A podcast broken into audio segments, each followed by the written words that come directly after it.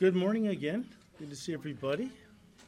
Could I have you turn with me in your Bibles to the Gospel of John, chapter 20. If you're new with us, welcome. Good to see you this morning. We are working our way through John's Gospel here at Calvary on Sunday morning. This morning we come to John 20, and let's pick it up in verse 1.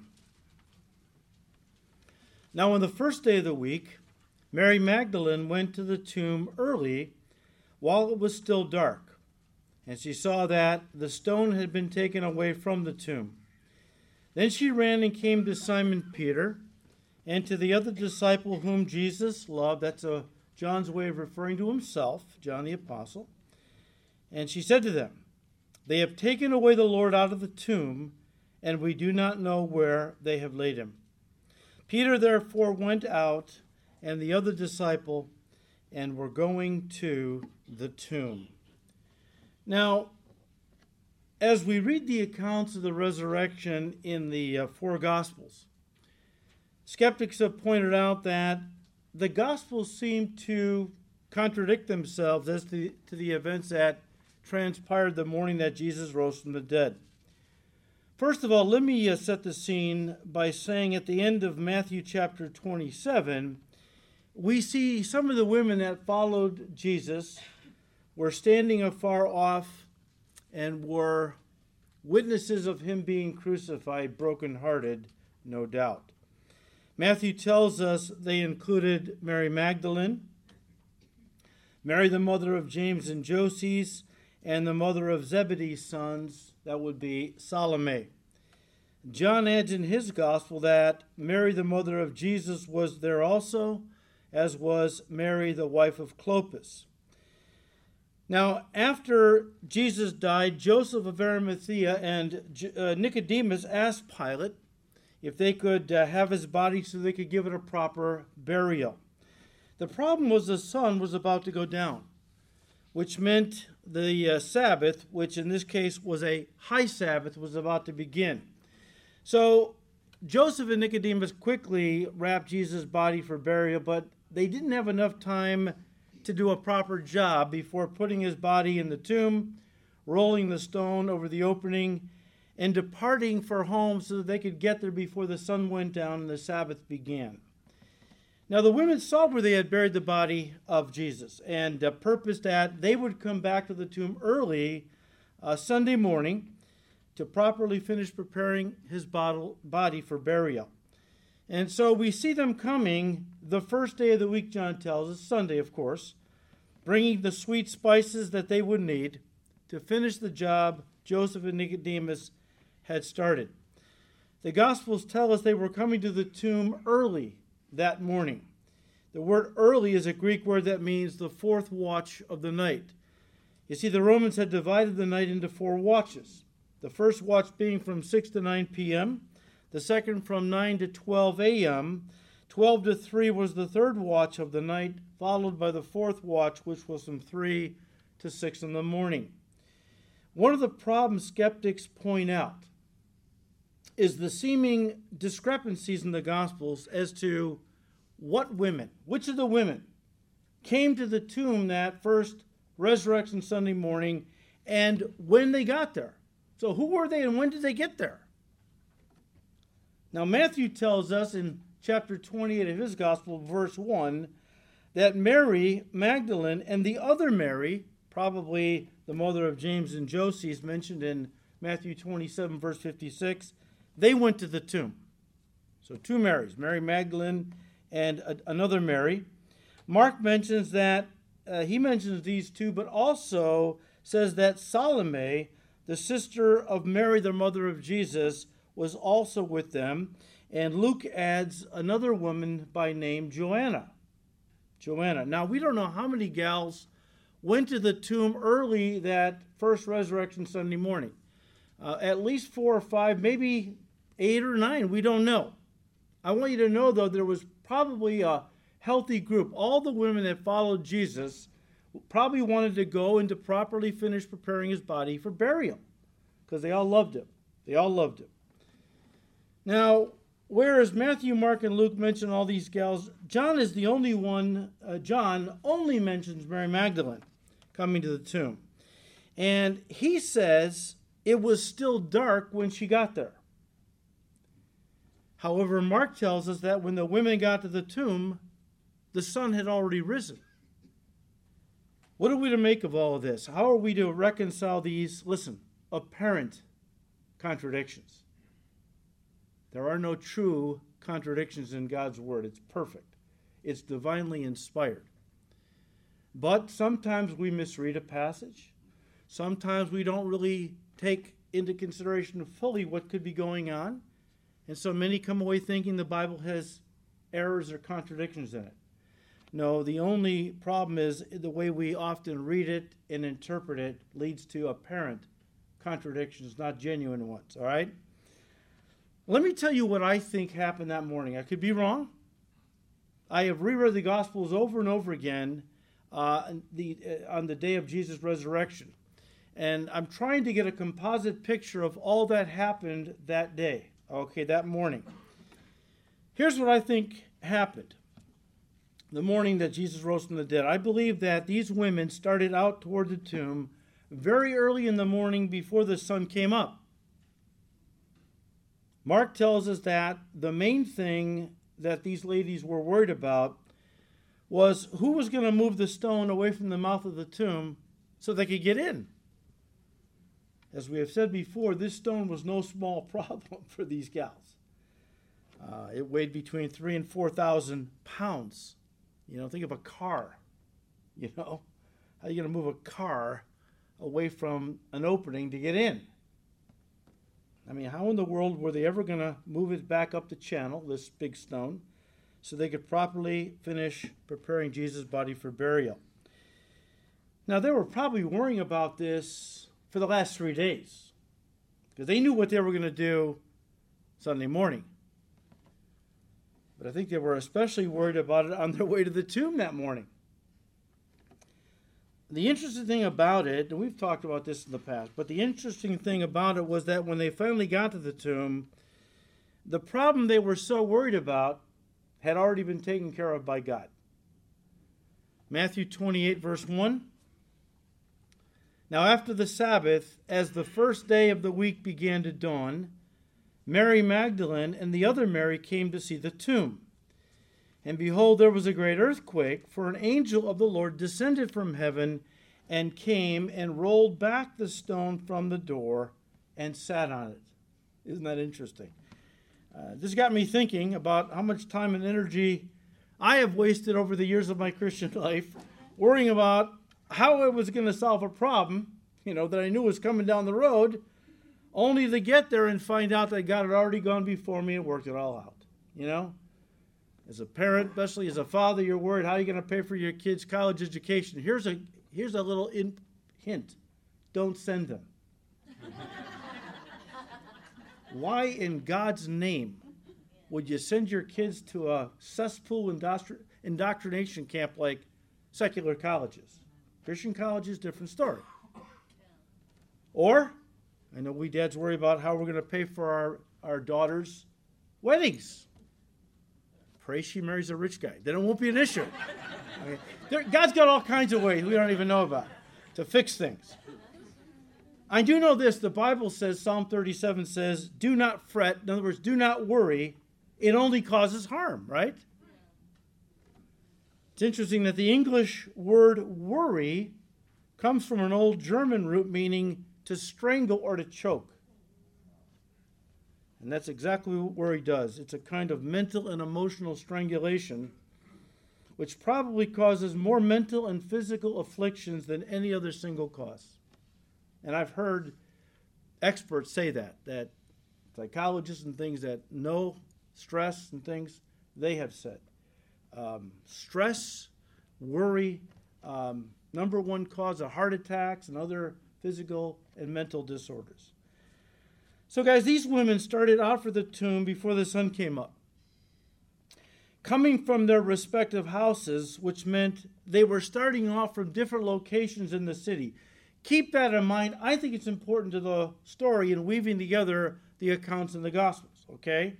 They started out early in the morning before the sun came up, coming from their respective houses, which they probably lived all over the diff- city, different parts of town, right? Now, it could be that some of them lived close and they had planned a rendezvous, you know, right outside so they can walk together. That's true. Or maybe uh, some of them um, lived in different parts of the town, so they were coming in groups from different areas, which meant they didn't all get to the tomb at the same time. That's important to, to remember, okay? Um, the gospel doesn't tell us what group of women, who were in it, and what time each got to the tomb. It's not important. It's only important that we know that these ladies came to the tomb. But I want you to know that they were coming from their houses, and their houses were probably sprinkled throughout the town. Uh, so they gathered up in groups, probably to, to come to the tomb, to rendezvous there. That's where they wanted to be. That's where the uh, preparing Jesus' uh, body for proper burial would take place. It could be that Mary Magdalene lived in a location pretty much by herself, which meant she could have been coming to the tomb all alone that morning. Now, remember, or let me say this in any case, it seems that Mary Magdalene, in her earnestness to get to the tomb, went ahead of the other women arriving at the tomb first just before the sun had risen. When she saw that the stone had been removed from the door of the tomb, she concluded that somebody had broken into the tomb and stolen the body of her Lord. What she and the other women didn't know at that time was that an earthquake had occurred and the stone had been moved by an angel. In fact, Matthew 28, verses 1 and 2, indicates, seems to imply, the angel caused the earthquake. Why would an angel who was going to move the stone out of the way, why would he cause an earthquake? The earthquake didn't move the stone. So why would he cause an earthquake? Could it be that that earthquake opened up numerous tombs around the city of Jerusalem, which Matthew says after Jesus rose from the dead, some of his followers who had died were resurrected, came out of their tombs, went into the city, doing what? I don't think they were getting to Starbucks. I think they were being a witness. Look at us. We belong. And remember, Jesus resurrected on the feast of what? First fruits. That was the agricultural feast that God gave the Jewish people to celebrate where the first fruits of the barley harvest was cut down, taken to the temple, and offered to God. And as you put God first and gave him the first, he would respond by giving you a bumper crop at the time of the great harvest that was coming. And Paul makes a big point to say that Jesus Christ was the first fruits. I think Matthew adds some of those saints were also part of the first fruits. They didn't rise rise from the dead until after Jesus. He's supreme. But I think that this group became the first fruits of all of us who have believed in Christ. The great harvest of all of us will happen at the rapture. But I think when Jesus rose, ascended back to his Father, these saints went with him. They all presented themselves to the Father as the first fruits of a great harvest that was coming, and God guaranteed, yes, in fact, that harvest is in fact going to happen. All right? Uh, just my thoughts. Why did the angel need to do an earthquake? I think he had reason for that. But um, the angel also then moved the stone. Now, here's this is interesting. In John's gospel, he uses the Greek verb airo for moved, airo, in reference to the stone being, and notice John doesn't say it was rolled up the channel. Remember the way these tombs for wealthy people were constructed. You had an opening, either a cave or a, a man made opening in a side of a mount, mountain. And then they would uh, chisel a channel in front of it, uh, a slight incline downward, and they would take a large, round, flat stone and they would have it on top of this channel. And it was just a very slight incline because uh, you don't want to be pushing a 4,000 pound stone up a big hill okay? Um, but they would use that incline to move the stone back and forth to either open or close the tomb. John doesn't describe that as what had happened. He uses a Greek verb airo, which in this case, in, in our, our Bibles, my New King James translated the stone being taken away from the tomb, not rolled away, taken away.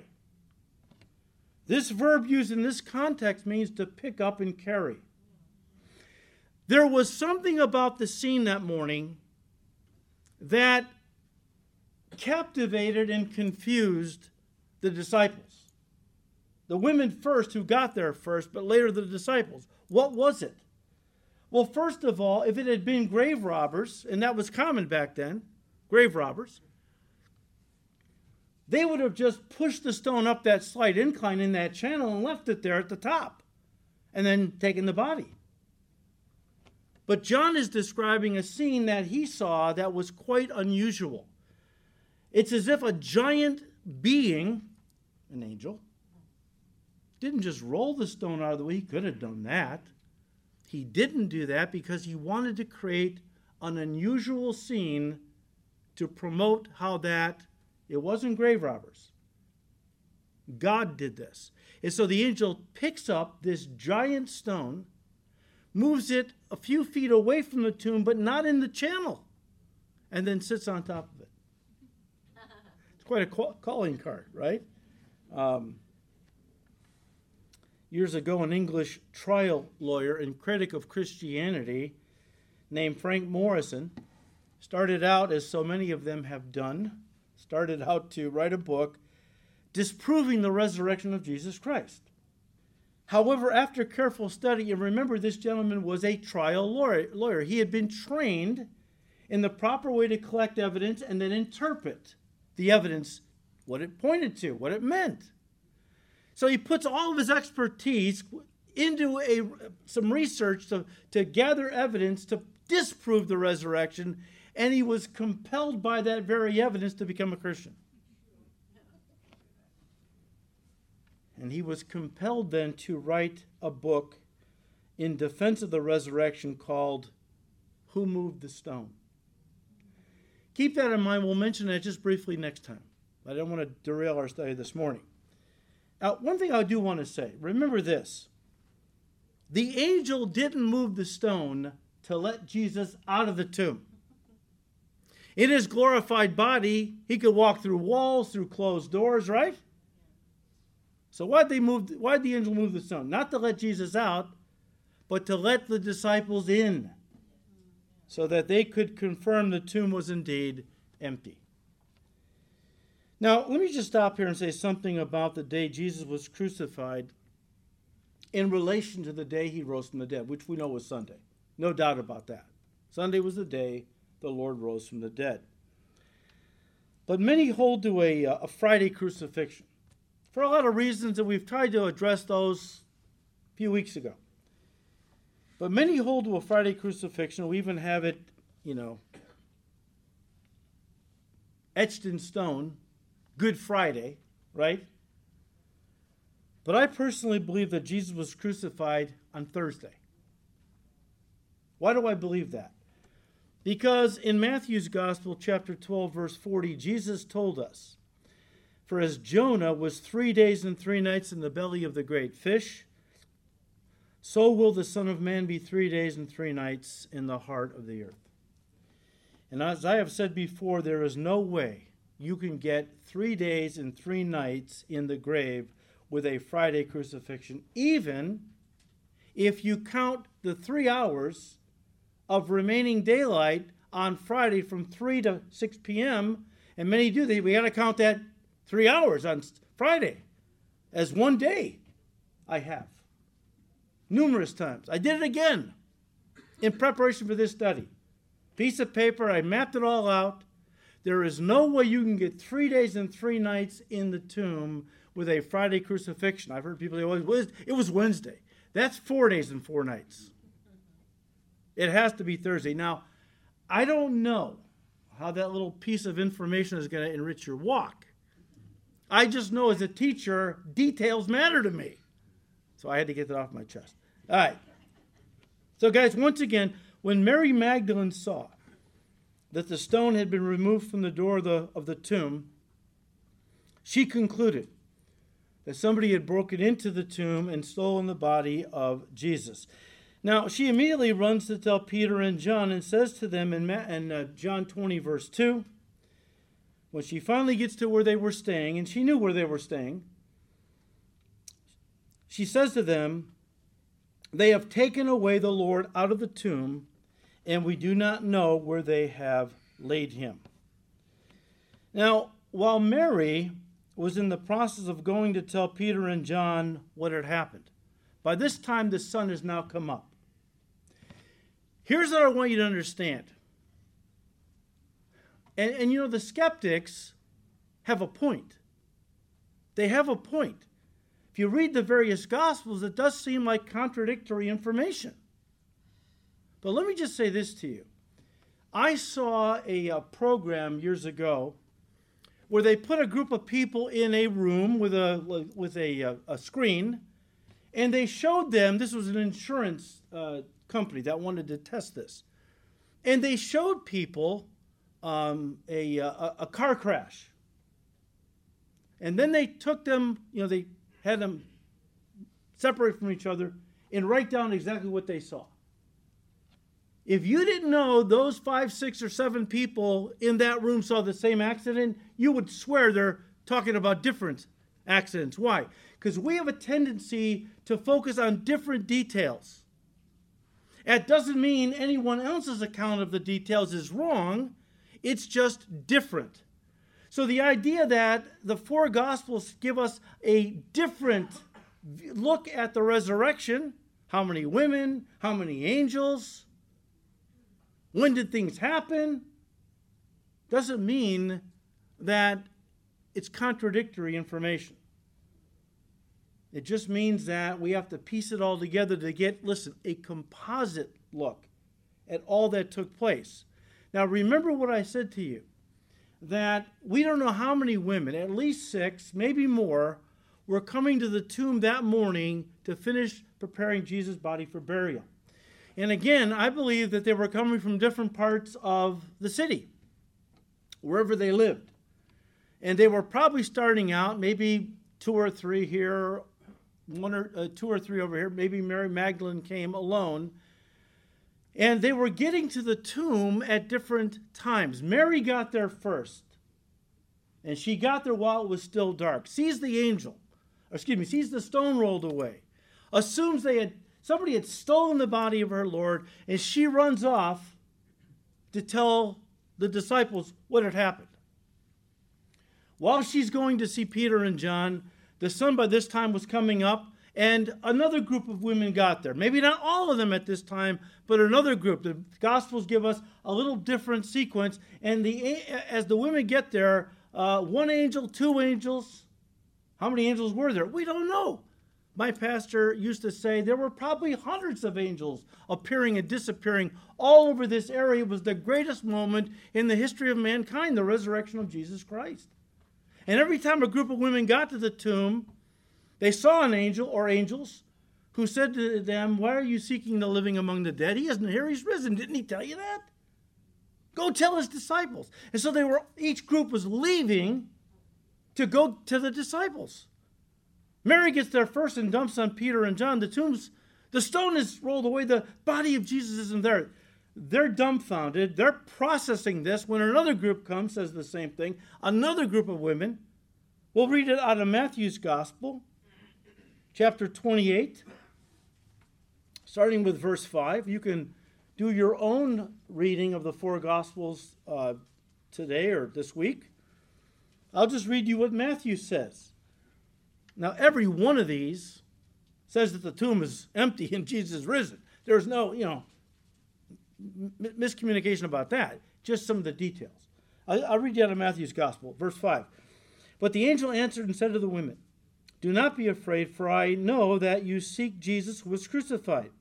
He is not here, for he is risen, as he said. Come, see the place where the Lord lay and go quickly and tell his disciples that he is risen from the dead, and indeed he is going before you into Galilee. There you will see him. Behold, I have told you. And they went out quickly from the tomb with fear and great joy, and ran to bring his disciples word. So you have to, again, get the picture in your mind's eye. Mary gets there first, Mary Magdalene tells them the tomb is empty, the body of Jesus is gone. Peter and John are dumbfounded. They're trying to process this. Another group of women comes not long after, says the same thing, maybe a third group. At this point, Peter and John get up and they take off for the tomb. They have to see this for themselves. Now, John mentions that the younger of the two, which is John himself, outran Peter, got to the tomb first. John 20, verse 4. So they both ran together, and the other disciple outran Peter and came to the tomb first. And he, stooping down and looking in, saw the linen cloths lying there, yet he did not go in. So John, a younger man, arrived at the tomb. When he arrived at the tomb, he saw that the stone had been taken away from the opening. Again, weird because it wasn't just rolled up the channel, it had been picked up. Somebody picked it up, moved it a few feet, right? So you saw the stone had been taken away from the opening. However, uh, John didn't enter the tomb, but rather he cautiously remained outside and looked in. And he had to stoop to look in, even as we have talked about Gordon's Calvary uh, in the tomb that was discovered there in 18, uh, was it 67, 68, around that time, okay? And you to this day you have to stoop down to look inside. That's how they made these tombs. Uh, I think it was a, uh, is a way to cause you to bow. They wanted you to enter with humility. It's death. It's something that we don't take lightly, right? It's reverent, holy ground in a sense, uh, when a loved one dies. So you have to stoop down um, and so on to get in. And so John does that. He stoops down, looks inside. Why didn't he go in? Well, John, you know, was a Jew. And um, don't forget, it was at that time the Feast of Unleavened Bread, a seven day feast that started the day after Passover. Jesus was crucified on Passover. So, right now, we're in the, the middle of another feast, a very big feast, Feast of Unleavened Bread, week long. And if you go back to Leviticus 23, where God gave the seven feasts of Moses, he said during the week of the Feast of Unleavened Bread, that Sunday is to be another feast, the Feast of first fruits, the day Jesus rose from the dead. So, John, at this moment, standing outside the tomb, is right there in the midst of two of the most important feasts of the Jewish year. Well, his Jewishness kicked in. I mean, as a Jew, he was taught that you don't, uh, during the major Jewish feasts of the year, you don't want to come in contact with anything that's going to defile you, lest you be disqualified from keeping the feast. And of course, that would definitely include going into a tomb, you know, sitting, stepping inside a tomb, the ultimate place to be defiled. So John stayed outside the tomb and simply looked inside. What did he see? Well, John saw the grave clothes that held the body of Jesus lying by themselves, undisturbed but empty the grave clothes. The word saw in verse 5, John saw, is the Greek word blepo and simply means to glance at. To glance at. So initially, John just gave the empty tomb a quick glance. In fact, it's the same Greek word used of Mary Magdalene in chapter 20, verse 1. Initially, both Mary and John gave the scene a quick glance, blepo. Now, a few minutes later, Peter arrives. John 20, verse 6. Then Simon Peter came following him and went into the tomb, and he saw the linen cloths lying there. And the handkerchief, some interpret that to be a kind of a turban uh, that they put on the head, leaving the face exposed. Forget the tr- shroud of Turin wrong, okay? Uh, they wrapped Jesus' head, left his face exposed, and then wrapped his body with strips of linen cloth, almost like you would see of a mummy. But they didn't embalm. We talked about that, okay? Jews did not embalm like the Egyptians. So Peter walks into the tomb and he saw the linen cloth lying there and the handkerchief that had been around uh, Jesus' head not lying with the linen cloth, but folded together in a place by itself. I'll come back to that. The language is clumsy, and I'll, I'll tell you what I think is really uh, Peter is describing, or John writing it down. So when Peter got to the tomb, he impulsively charges in, as we would expect Peter to do. All right? He also saw, verse 6 tells us. But the Greek word used of Peter and how he saw in verse 6 is the Greek word theoreo, which means to look carefully, to study and contemplate what you're looking at. What was Peter looking so intently at? What did he see in that tomb? He saw the linen cloths lying there empty. But he noticed that they were laying there like, listen, like an empty cocoon, still retaining the shape of Jesus' body. That was weird, obviously. Peter knew this wasn't the work of grave robbers since they would have just taken the body, grave clothes, and all. That's why he was perplexed. He's looking at this, going, What am I looking at here? Uh, doesn't make sense, right? And yet, even though Peter carefully examined the scene, he didn't. He still didn't understand that Jesus had risen from the dead. Not at this point. Well, now John figures, okay, if Peter's gone in, I'm going in, you know. And so now John enters the tomb and gives it a closer look. Look at verse 8. Then the other disciple who came to the tomb first went in also, and he saw and believed. Another Greek word. This time, the Greek word now used of John seeing is eido, eido, which means to see and understand to perceive with intelligent comprehension. Or, in other words, John saw, he understood, and he believed. John understood that the only way those linen clothes or cloths could be left in that condition would be listen, if Jesus' body had passed right through them as he rose from the dead and they fell limp still retaining the shape of Jesus' body, but now we're empty. Now we're empty. And I think the Holy Spirit wanted it this way because if this had not been the scene, well, let's put it this way. The Holy Spirit put us this way because He didn't want anyone thinking, we'll talk about this more next week, that Jesus had revived laying in that tomb. Some people believe he didn't really die on the cross. He passed out from loss of blood, all the beatings and things he had suffered. That he really didn't die on Calvary cross. He just passed out.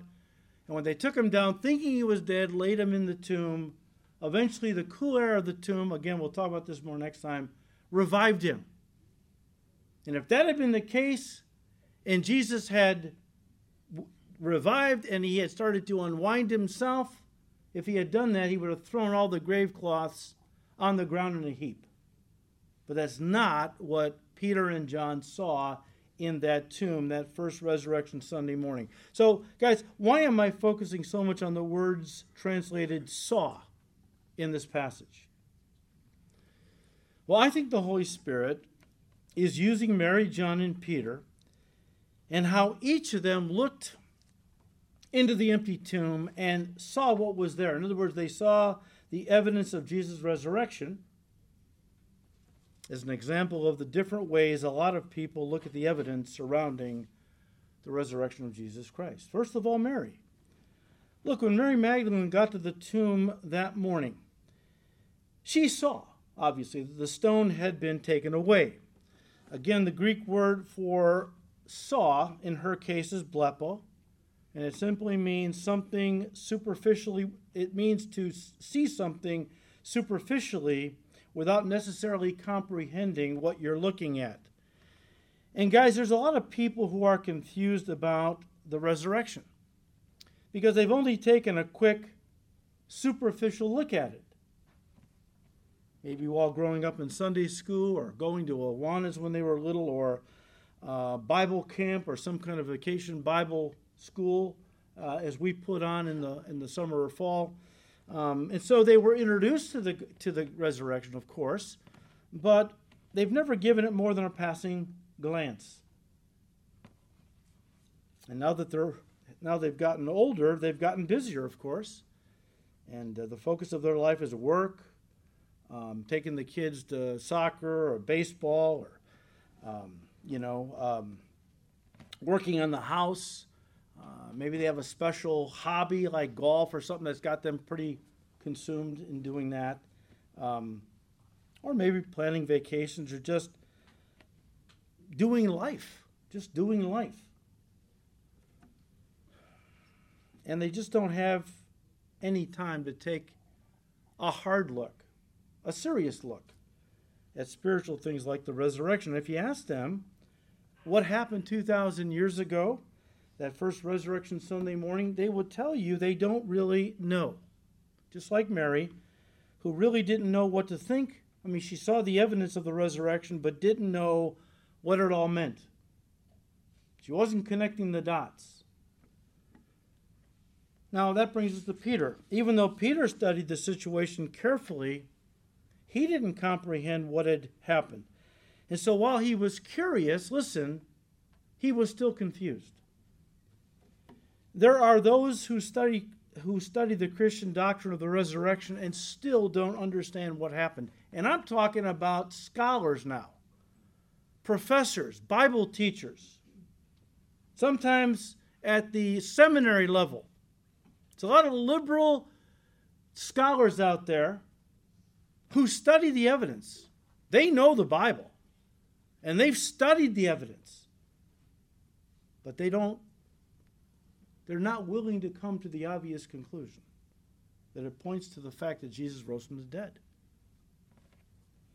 I mean, again, they know that history records the body of Jesus was gone from the tomb, that's for sure.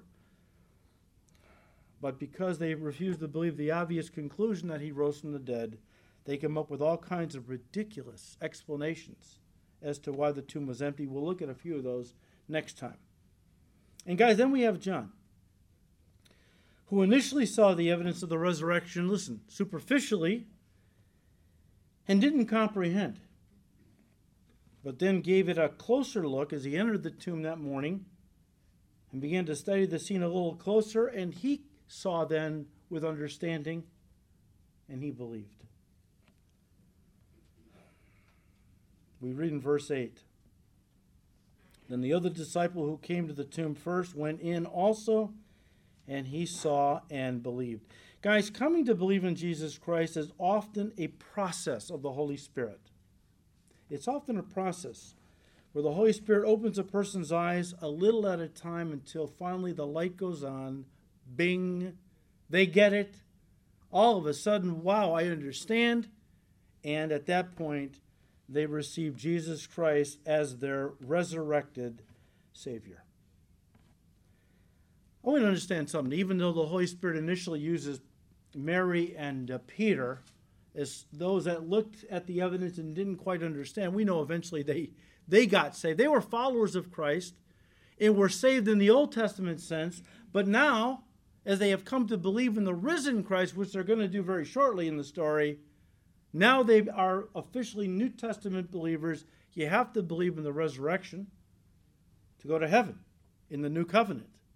Paul tells us that. No less than Romans 8, verses what? 8 and 9, or 9, eight, I think it's 8 and 9. And other places. So the question I need to ask you this morning is where are you in the process? If the Holy Spirit often opens people's eyes gradually over the course of time as they look at the evidence, study the scriptures, where are you in that process? Where you, are you along in your own particular faith journey? Look, seeking is fine. Now, I have a problem with churches building the whole church around seekers because what about the saints? You're not feeding the saints, you're just giving the gospel every Sunday morning. Gospel is awesome, but the saints need to be fed. But it's okay to be a seeker. The problem is that you stop your quest for knowledge, for the truth about Jesus, somewhere along the way where you stop short. So a lot of folks who are going to go to uh, who are not going to go to heaven, who have studied this subject in detail, and somewhere along the line got tired and decided, well, you know, I just don't believe and I'm tired of researching it, and so that's kind of it for me.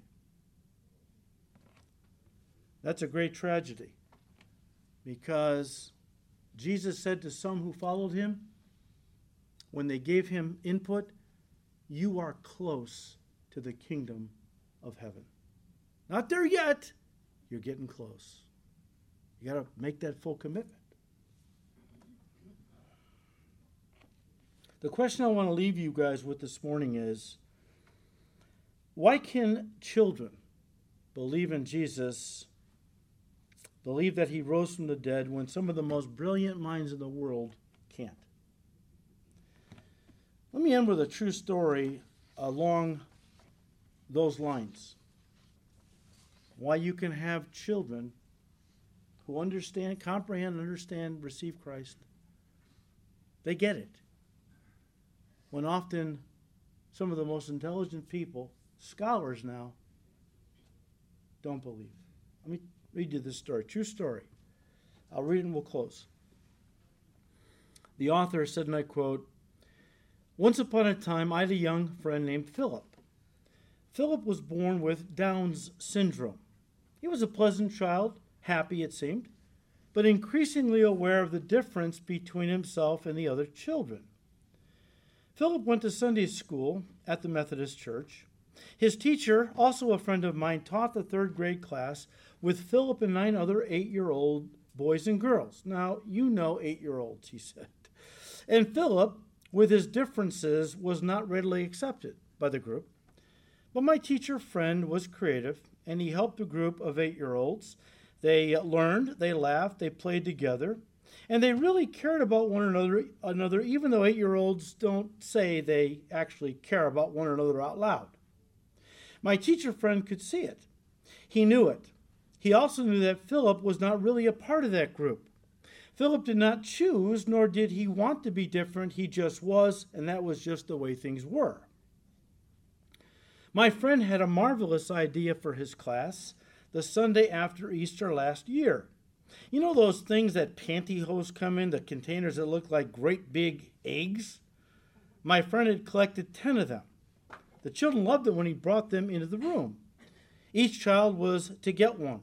It was a beautiful spring day, and the assignment was for each child to go outside, find a symbol for new life, put it into the egg, and bring it back to the classroom. They would then open and share their new life symbols and surprises one by one. It was glorious. It was confusing. It was wild. They ran all around the church grounds, gathered their symbols, and returned to the classroom. They put all the eggs on the table, and then uh, the teacher began to open them. All the children, while all the children stood around the table watching. He opened one, and there was a flower, and they oohed and awed. Uh, the girls did.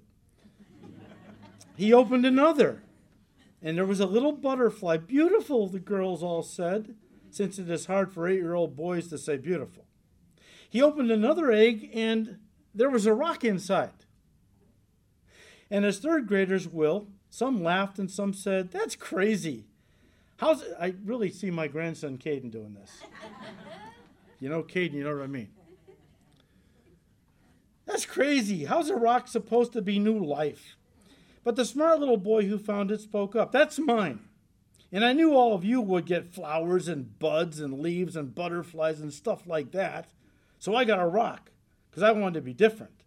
And as for me, that's new life for me.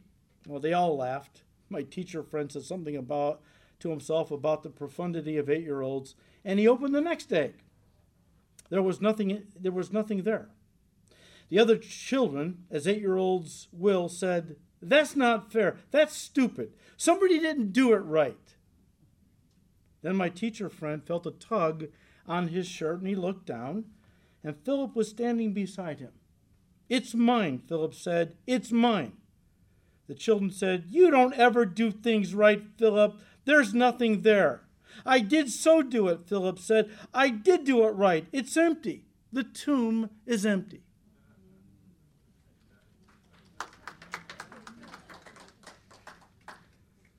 There was silence.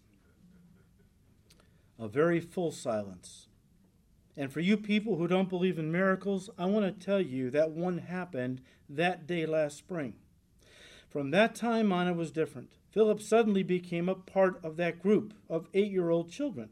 They took him in. He was set free from the tomb of his differentness. Philip died last summer. His family had known since he, the time he was born that he wouldn't live out a full lifespan. Many other things had been wrong with his small body, and so late last July, after an infection that most normal children could have quickly shrugged off, Philip died. At the funeral, nine eight year old children marched up to the altar, not with flowers to cover over the stark reality of death. Nine eight year olds with their Sunday school teacher marched right up to that altar and laid on it an empty egg. An empty, old, discarded pantyhose egg. End quote. Something Jesus said comes to mind. If you don't have the faith of a child, you're not going to see the kingdom of God. Something to think about. Let's pray. Father, we thank you for loving us, for opening our eyes to the truth of our Savior. That He loved us so much, He died for us on Calvary's cross, and three days later, He stepped from that tomb alive that we might live forever with Him someday in your kingdom. And Lord, forgive us for being so smart and so intellectual at times. We think we know everything, and we brush off the simple, the faith of children, thinking it's, you know, I don't know what we think. But Lord, we ask that you would work within each of us, that we would start having more faith like children. That we would stop overanalyzing things, stop worrying about the promises you've given us and how you're going to take care of us, trying to figure out how you're going to do it when we don't have to figure that out. We just need to believe with childlike trust that you love us, You've promised to take care of us, and that is as good as done. So give us the grace, Lord, to believe as children, but to stand like mature men and women of God against the evil of this present day. We thank you. We ask all this now. In Jesus' precious name. Amen.